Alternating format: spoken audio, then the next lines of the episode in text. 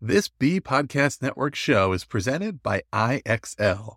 IXL's all inclusive online teaching and learning platform simplifies edtech needs and accelerates achievement in 95 of the top 100 U.S. school districts. IXL delivers personalized learning across a comprehensive pre K 12 curriculum, including math, language arts, science, and social studies, and it helps you assess student performance through actionable real time insights at every level of your school or district.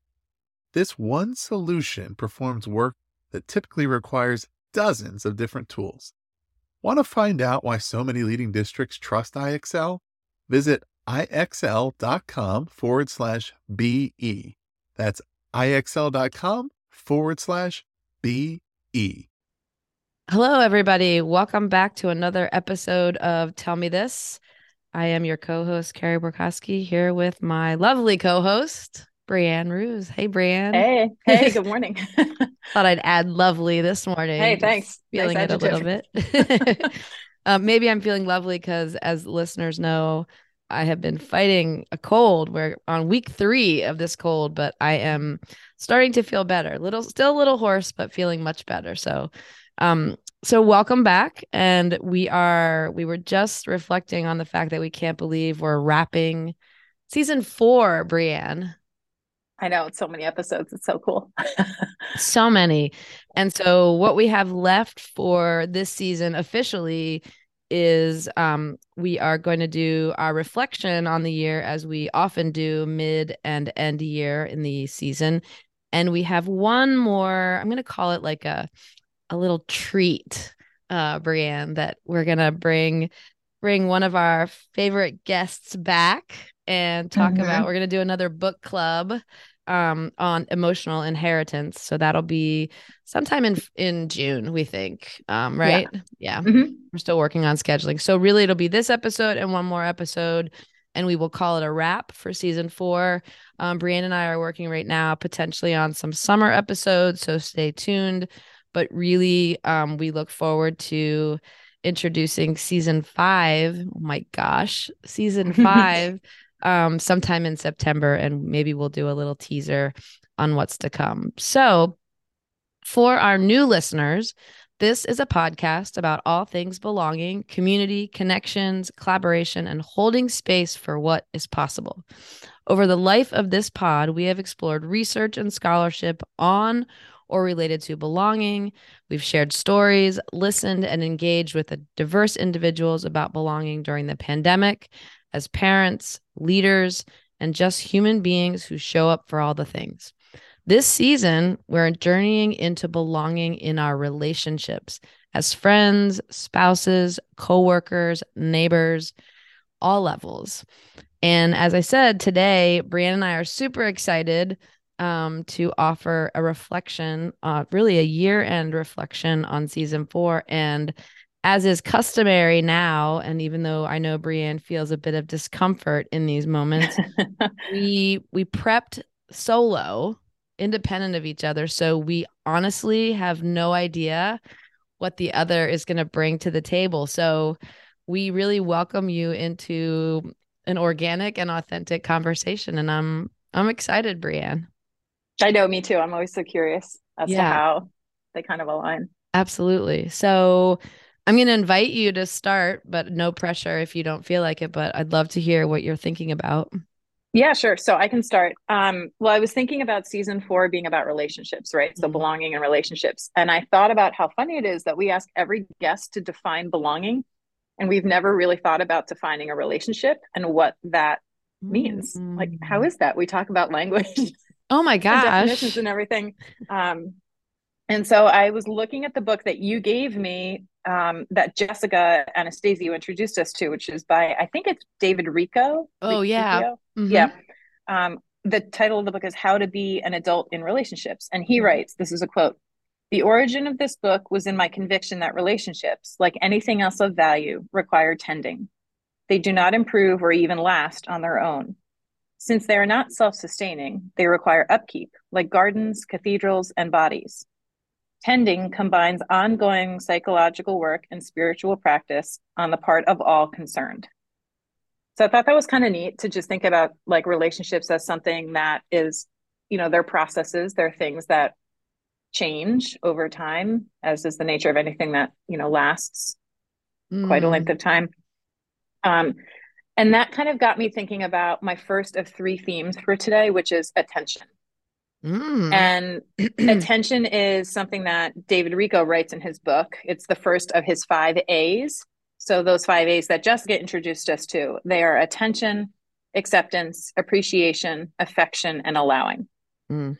And as I was kind of going through all of our episodes, attention is something that bubbled up to me several times. And it seems pretty foundational when you think of a relationship.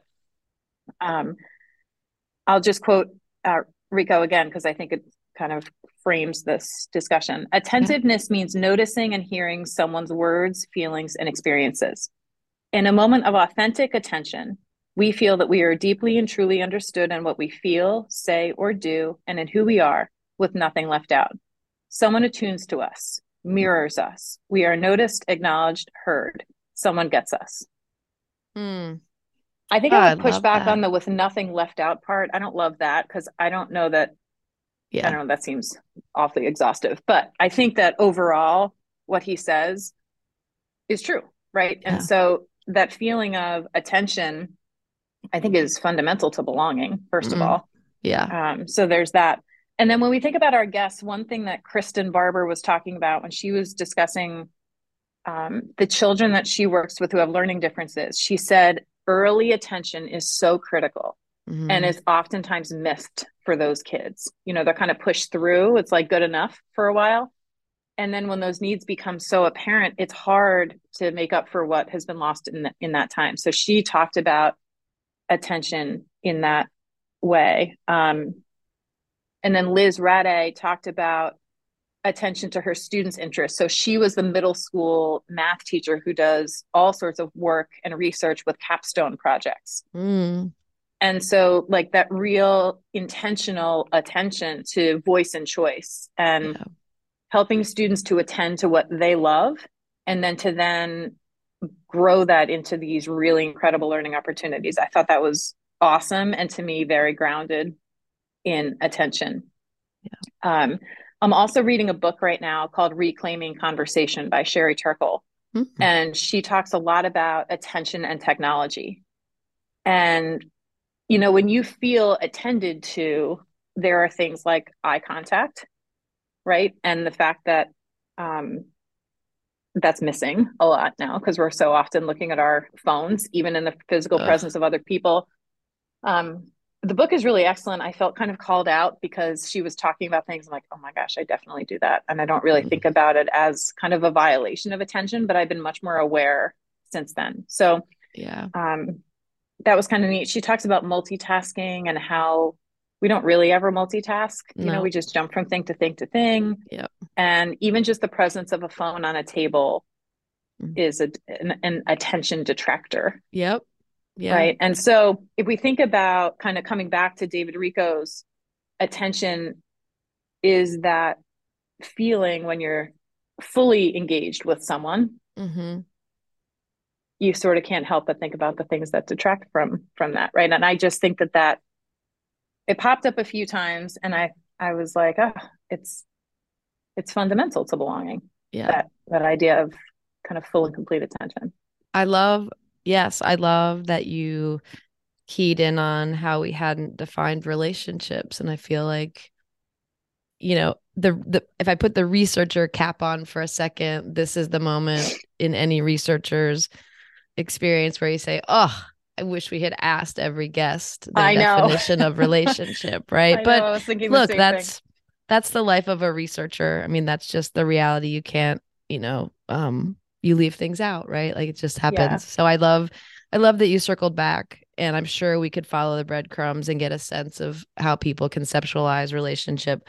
When you mm-hmm. were defining I love I love for some reason that word tending mm. I love that word. I don't use that word, but I love that word. And the reason I loved that particular word, Brianne, is because for me, tending feels like I I almost felt like a care and a kindness yeah. and a love, like not just I mean, attention, yes, I get the like, I, th- but like Mhm. when you said requires tending, I was like, yes, that is exactly what it is in a relationship. Is that word like embodies care and kindness and love and careful, right? Like carefulness.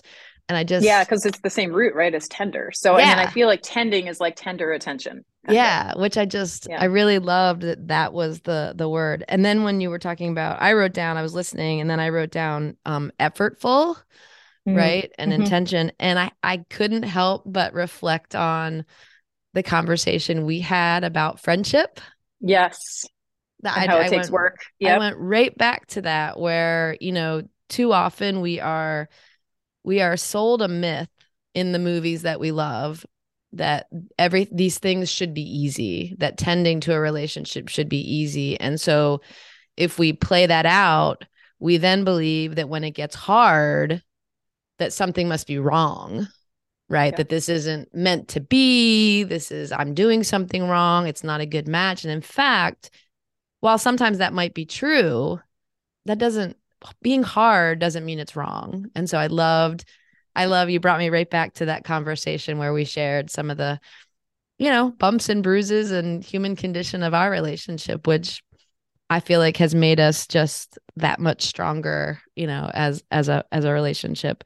And i agree i loved that you also keyed in you're so good at paying attention like the nothing nothing left out when you said that that didn't feel resonant for you. What i wondered about was um maybe a tweaking of that is um attending and being seen with boundaries Mhm. right? That like we because like we know boundaries are a form of self-care right? That you know Bre- brene brown tells us we you're not going to dump everything on the on the conference room table right? So. Right. And I, I'm listening to um, Carvell Wallace right now on the Kelly Corrigan podcast, and he is talking about um, the idea that you can know someone, like even a spouse, you know, someone you know so, so well, you still don't know all of their experiences and you don't know what it was like, you know, even with a sibling, like where conditions are very, very similar growing up and all that kind of stuff. It's still different. So Yeah. this idea of nothing left out, I feel like is a little, it just pushes a little too far because I've been challenged lately to think about even the people I know best in the world, but I still don't know Right. firsthand, you know, Yeah. what their lived experience was. So yeah um, I think that's why I yeah hesitated a little bit there. But overall, I I like the way he attends to attention. Yeah, and I think you're right. It's it's such a beautiful alignment with belonging because I feel like the definition I often come back to with belonging is being seen. Mhm. And to me, I don't know how you get away from being seen if you're not attending or attuning to somebody. So it feels like it's all in the same ballpark. So I love Mhm. that. I also appreciated your your thoughts around the detract the detractors of attention Yeah. and I wonder it made me wonder that's something that we should as researchers tease out a bit like what are the detract like we've talked about thwarted belonging so like at the extreme Mhm. um but i don't know that we've necessarily explored the extent to which having phones in a room might detract from somebody's sense of belonging or you know anyway it was just a really interesting because i have to say i'm i'm doing some work around my use of social media and where my phone is in relation to my conversations with my kids and with my Mhm. spouse and i've actually deleted facebook from my phone because I need a break. And I noticed that when I didn't have something going on, I would just open it and sort of subconscious or unconsciously just scroll. Waste of time. So, Yeah. um, so I loved. I, I and to- not just a waste of time. I feel like it it can waste time, but there's something there can be some like stirring of things that are not oh, totally. I mean, you know, associated with the scroll. Yes. I mean the Um, comparison that goes on and the the myth that everybody in the social media is having a better time at things than I am. I mean, Right. it's just like this weird. The other thing that came up to me up for me when I was listening to you talk about detract d- detractors from attention and I know it's a very different phrase, but I wonder this notion of being a bucket dipper. Mm. So, um, if you've seen the book or heard the story, like around bucket dipping is really about, you know, just like feeling like I think of like Harry Potter and the Dementors, like taking away your joy and thing. And I just I couldn't help but think about is there a sort of I don't know what the right grammar term is, but like is it is it a corollary or a parallel term that you might use for detractors of attention that would mm. be similar to a bucket dipper? Because it's really like you come to this space to create inclusion and if you don't say anything about the use of phones or side conversation, I just wonder, right? Like it's like you're sort of all that belonging you're trying to invite, you're sort of keeping it at bay with those other things. So anyway, it was just I know that's sort of a tangent, but that was something that came up. I know now you got me thinking about what is that word or phrase. Got to think. Yeah, I know. Well, we can we can put a we can come up it, and, yeah. and come back to it. But I I I'm so grateful that you started us off um thinking about relationships um i'm not sure i have a good transition. Do we want to go back and forth or do you want to get yeah let's go back and forth. Let's go, go back, back, and forth, forth. okay. Yeah. um i will say that the first one that came up and i think i can weave it into relationships because i think um perhaps a way to think about being more attuned and being more tender with all relationships including people that we bump into at a grocery store for example is what um Dr. Jill Snodgrass said in our one of our very first episodes around radical acceptance mm-hmm. that I feel like an an entryway, a door, an invitation, whatever your your metaphor into relationships and learning to build these really authentic, effortful relationships has to require radical acceptance. Um, and I have to say, it's so it was so timely and powerful that she was an early episode mm. because that phrase, and I, I know we saw her yesterday in a session, a virtual session that we were both in. And I wanted to say to her, I wanted her to know like how impactful that phrase has been for me. Cause I truly have carried that phrase with me all year. And I know when I do a better job, a good job, and a bad job of living out radical acceptance. And I just, I don't know. I feel like I was talking to some students last night about core values and I asked them what their conception of core values is. And one student said, I kind of feel like it's your personal non negotiables. Mm. And I loved that idea of non negotiable. And so it made me wonder radical acceptance feels like potentially, if it's not already for people, it should be a non negotiable if you yeah. believe. And I think Jill did such a beautiful job of talking about the dignity and the humanity of everyone. And just so, yeah. So that was my first takeaway because it really has lived with me the entire year we've done this podcast. And I bet if we went back to the transcripts, I bet I mention it in almost every episode. I know. Yeah. Well, it's funny because that was my third, that was my culminating theme.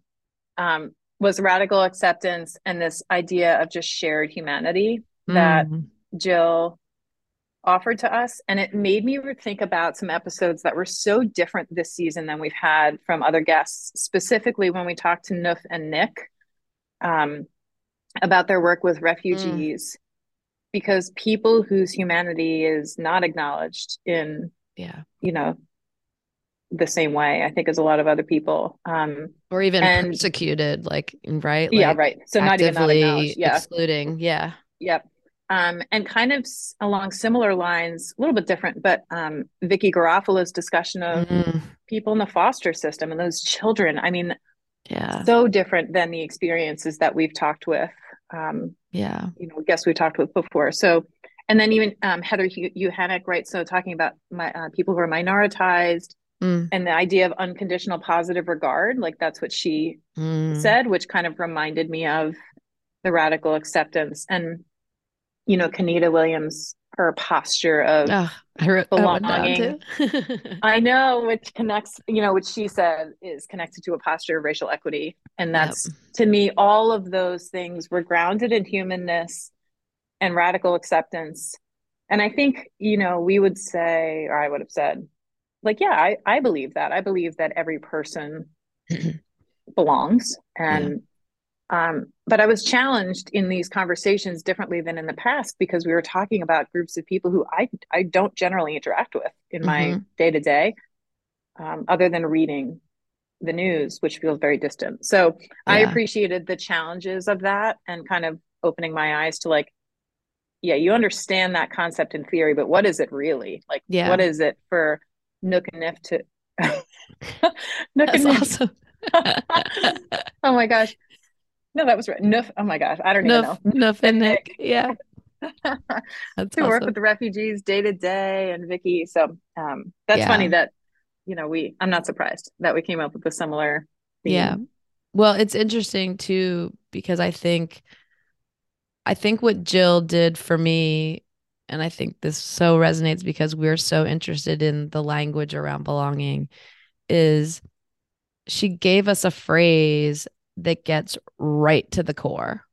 Mm. Because I think we we've spent some time this year reading and sharing um you know, we're going to talk in a few weeks about emotional inheritance and we've read books about bittersweet and discomfort and i mean so many books and i think all, a lot of those books are keying into and the other book um the becky kennedy book um good inside mm-hmm. and i think all of those books are sort of tipping their hat to radical acceptance for different yeah. reasons, right? Like right. we should believe our kids are good inside and the behaviors we see are just behaviors we see, that there's something else deep.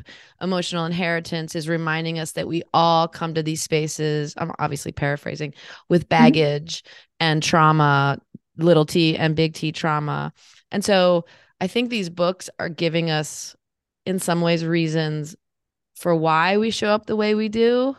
And at the end of the day, it's radical acceptance right? Because even vicky which i remember both of us reacting re- vicky reminded us that what's so unique about the foster system and when i say system i mean those relationships is everyone is coming from a place of loss. Yeah that was very profound. That was so profound for me. Mm-hmm. and like being able to so again the idea there is like naming what that human condition is and leaning into radical acceptance.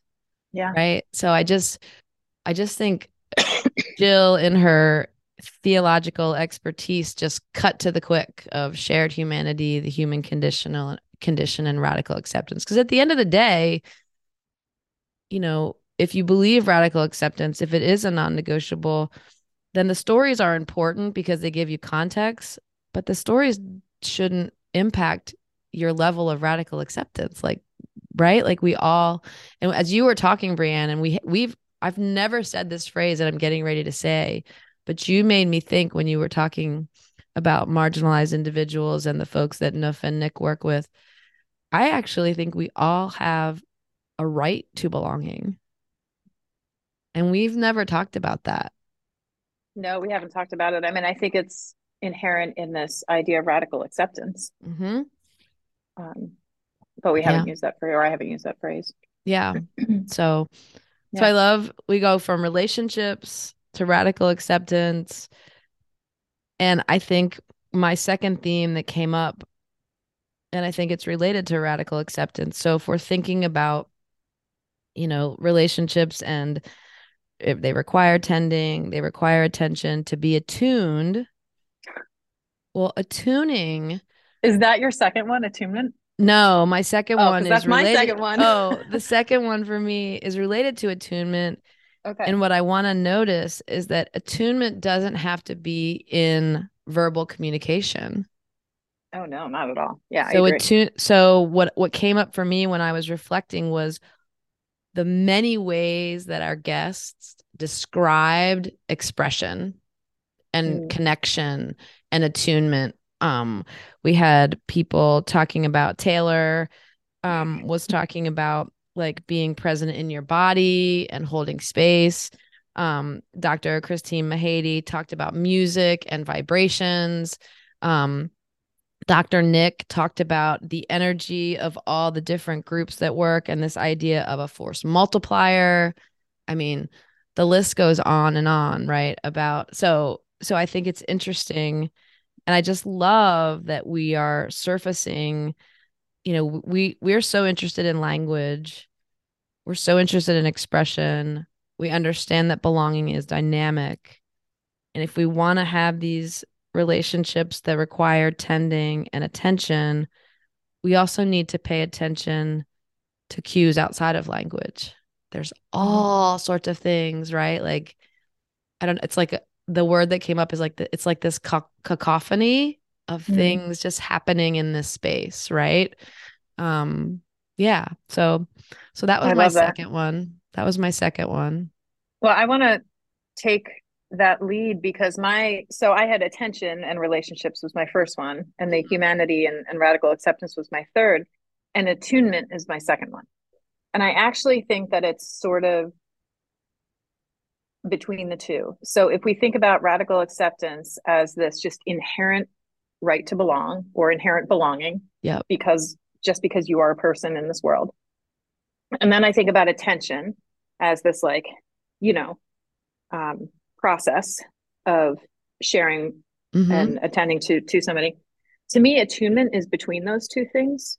so- Mhm. Um, you know, you you mentioned you don't need the context for radical acceptance. I agree with that, but I think you need some context for attunement.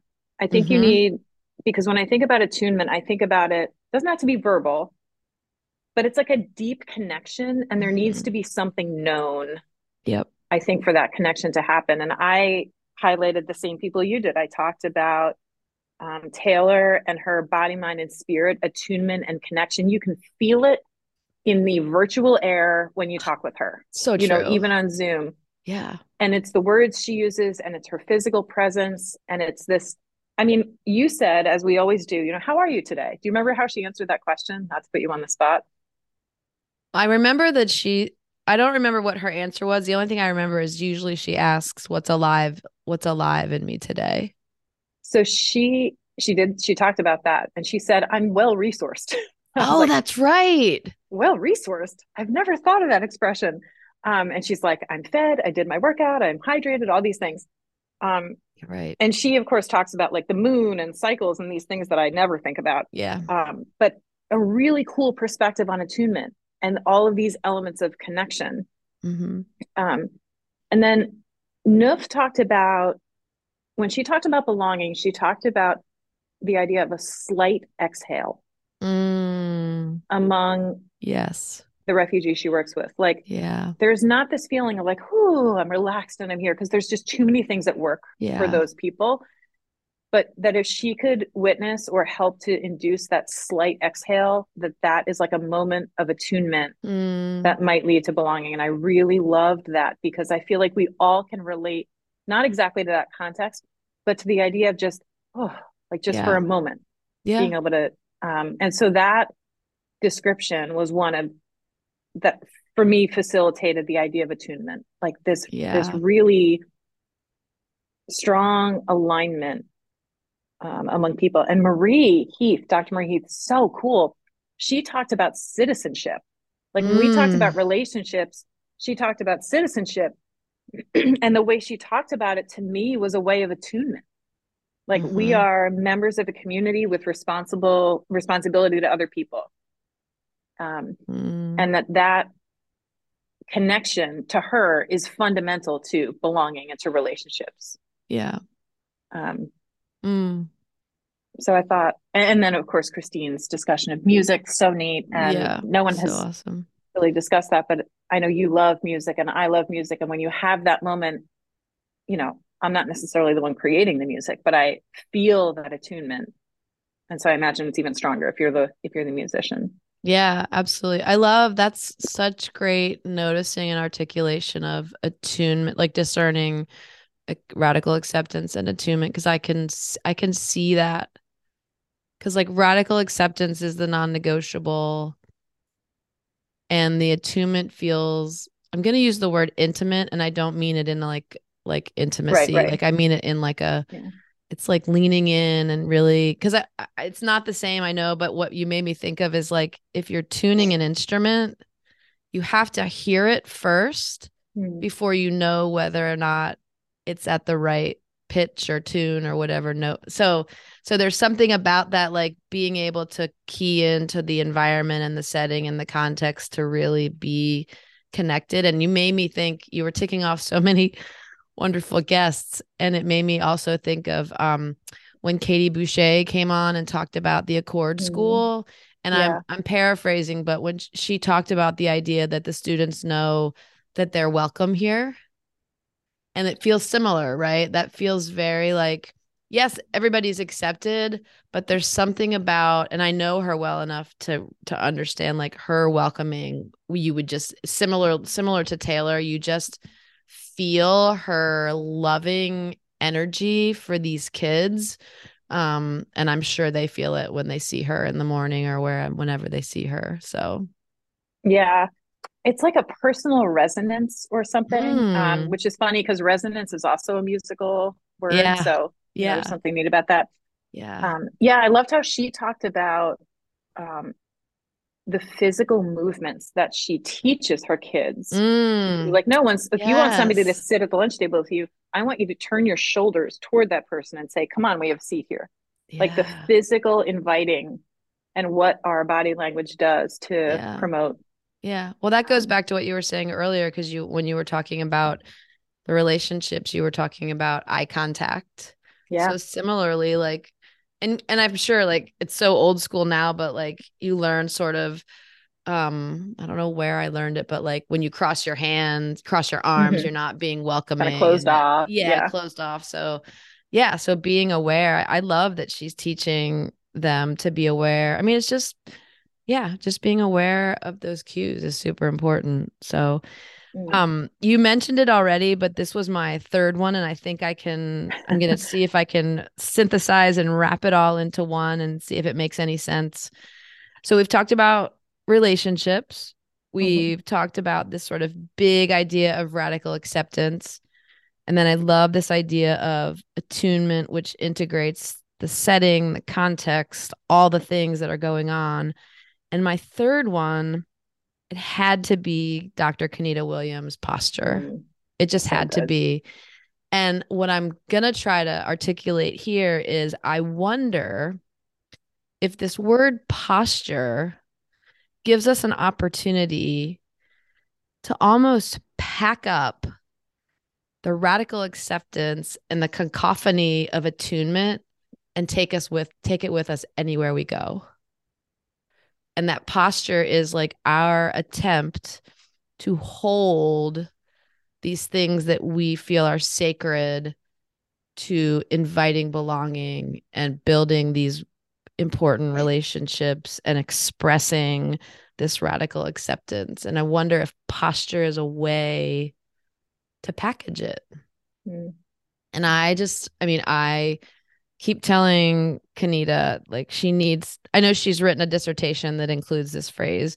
I keep pushing her lovingly to to write more about this cuz she needs to get it out there and I tell her every time I mention I pay her attribution. but I just there's something about that word posture.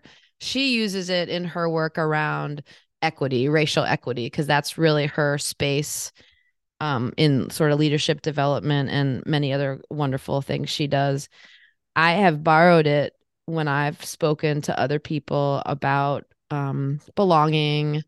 Um, I think I just think that word posture it does in one word it does all the things we've been talking about, which is like body and vibrations and your cognitive side and your spiritual. I don't know. There's it's it's not i feel like it's not often that one word sort of satisfies me but posture yeah. satisfies me in very interesting ways i don't know what do you think Brianne oh i totally agree i mean i go back to when i hear posture i think actually the anatomy right away because when i think about because i used to teach this um, mm-hmm. like the spine and all the vertebrae of the spine and then the muscles that support the ribs you know which a lot of them attach to the spine and it just like it makes me sit up straight even mm. kind of thinking about it and to me, then, if you think of like posture and you're standing up straight, you're like ready to go out into the world.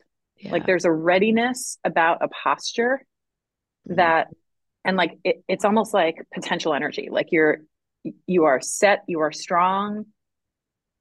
and if if what's filling up that spine and what's bringing you all that that strength are these things yeah radical acceptance attunement attention relationships belonging yeah um to me that's a very open posture and like Yeah. you're ready to yeah ready to like take those steps so i love the word i completely agree with you i love the phrase um posture of belonging hmm I, it's it's inclusive and it's um it's broad like there's a lot that we could do with it Yeah.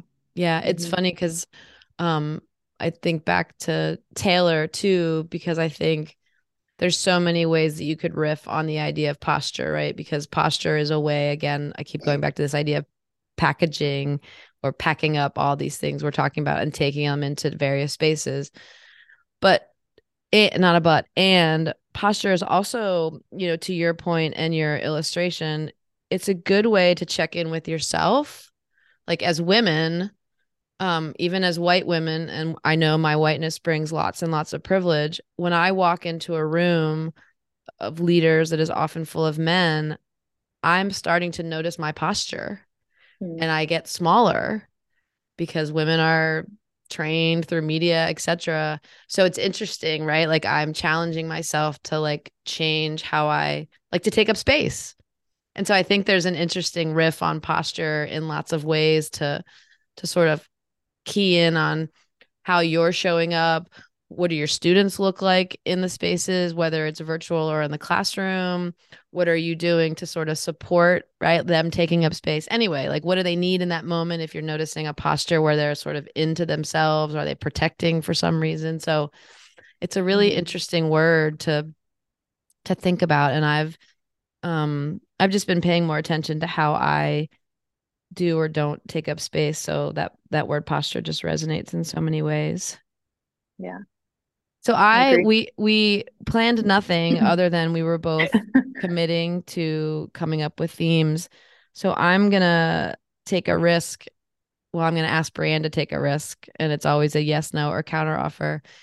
I would love to hear because I because honest being really um uh transparent, I have some thoughts that I would love to share, but I want to hear yours first.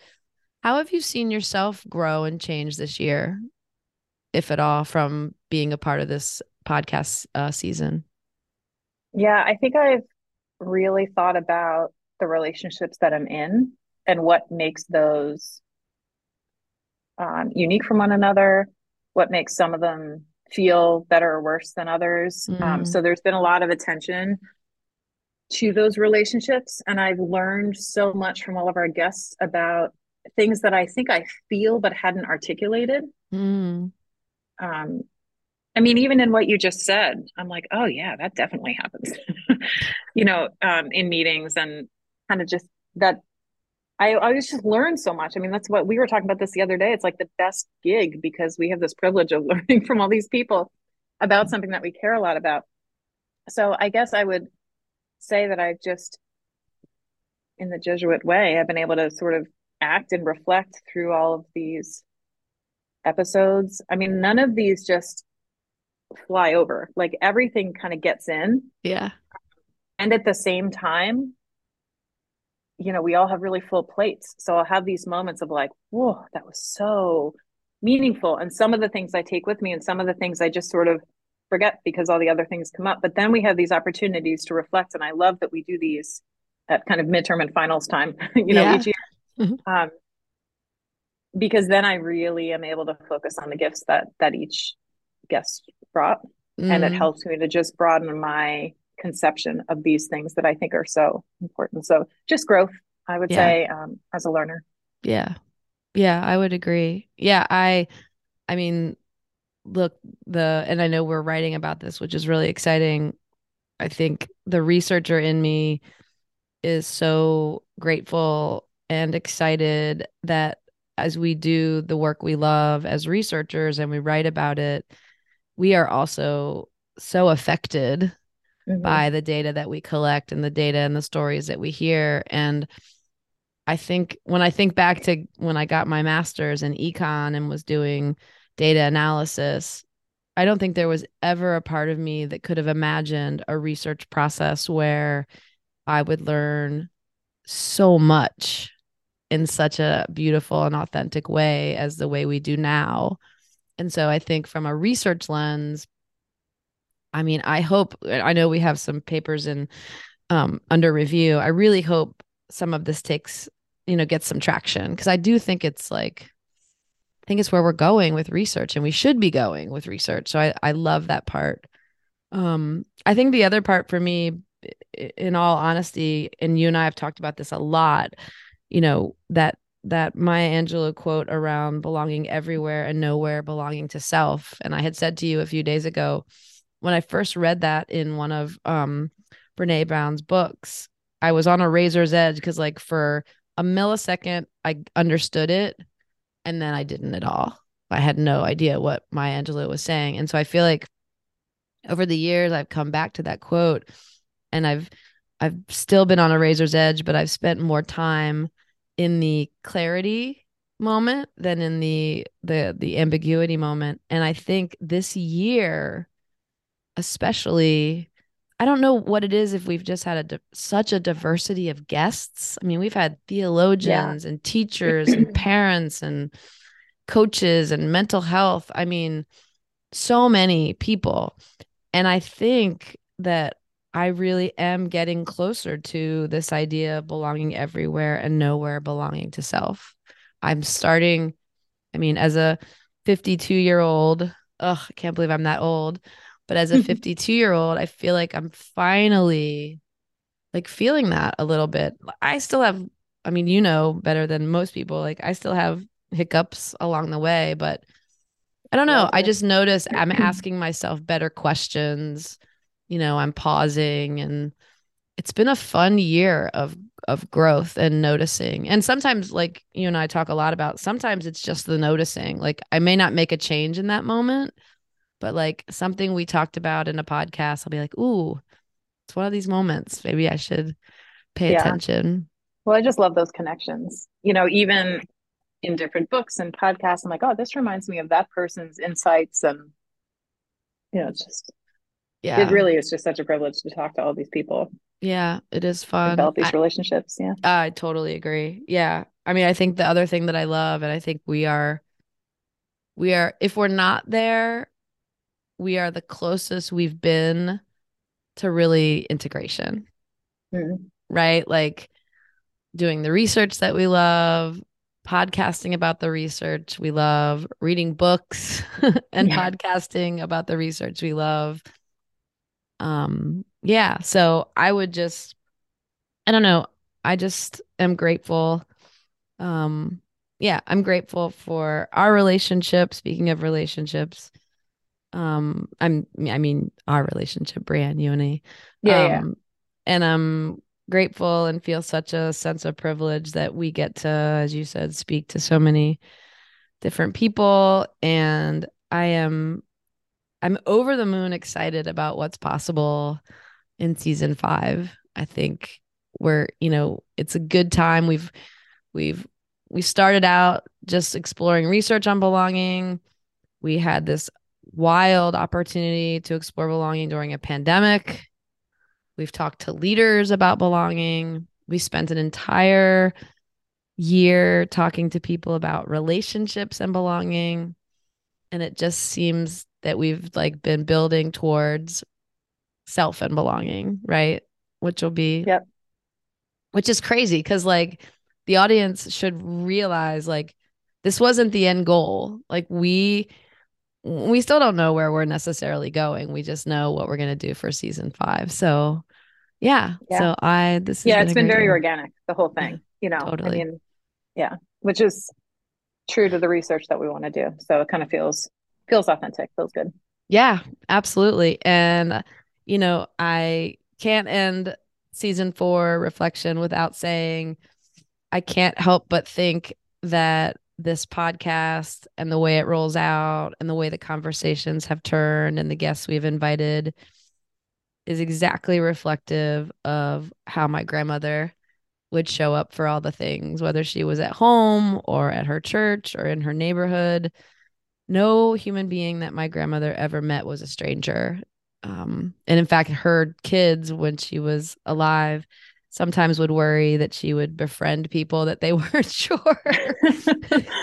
she was that those friendly. relationships were in her best interest. yeah, that they were in her best interest, but she nonetheless would start a conversation. So, yeah, so I can't help but think that her spirit is just permeates the conversations that we have with people and that that heartens that just feels good that that's going Yeah. on so yeah. No, I was going to ask you to circle back to that. So that was that was a good ending. Yeah, absolutely. So, well, good. Well, wow, look at us, Brianne. We've gone from scripted, very like all written Mhm. podcast episodes to let's show up with our three things and, And see where we go. So, yeah, that was fun. That was yeah, fun. yeah. I I would pat you on the back if I were there same. with you.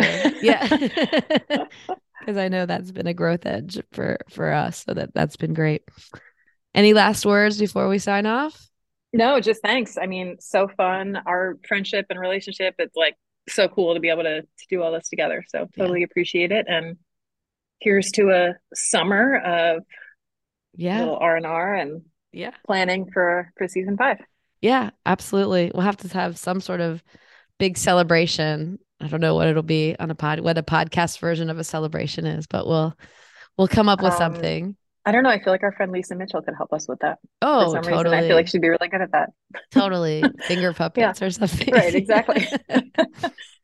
All right, everybody. This has been another episode of Tell Me This, a reflection on season four. There'll be one more treat episode, and we will conclude for the summer. Thanks, everybody, uh, for listening. Take care. Be kind to yourselves and others. Thanks for listening. Do you want to simplify your school's technology, save teachers time, and improve students' performance on state assessments? You can do it all, but don't waste another minute. Head straight to ixl.com forward slash BE to learn how IXL's research proven teaching and learning platform can help you achieve all of these goals. That's ixl.com forward slash BE.